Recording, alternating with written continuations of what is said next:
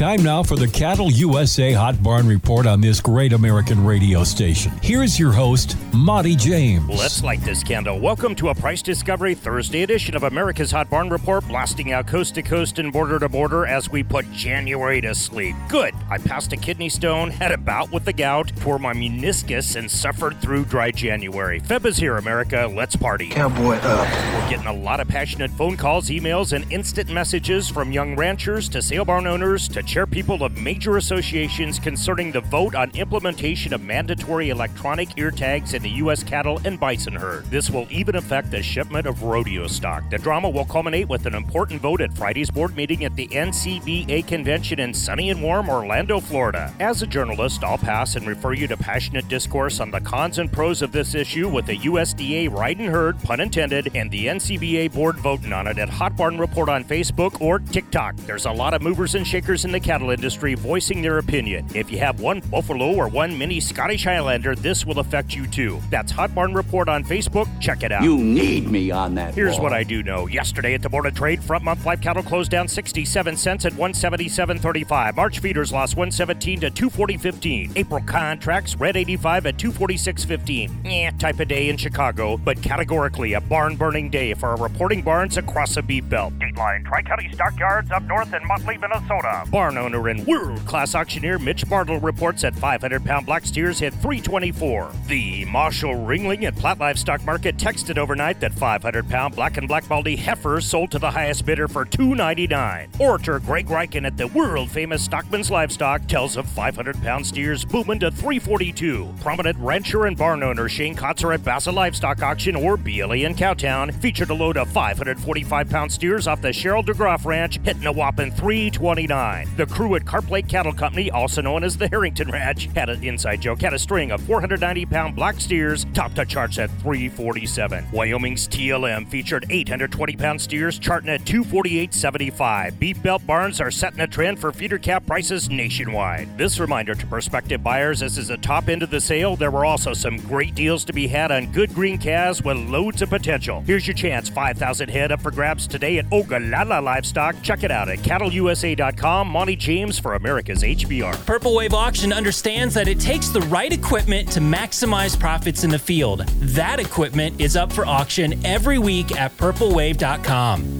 Bid on hundreds of items from John Deere, Kubota, Case IH, and more. Our marketplace transparency makes bidding on those tractors, balers, and sprayers safe and easy. Equipment sells to the highest bidder regardless of price. Get started now at purplewave.com. Purple Wave Auction. Straight, simple, sold.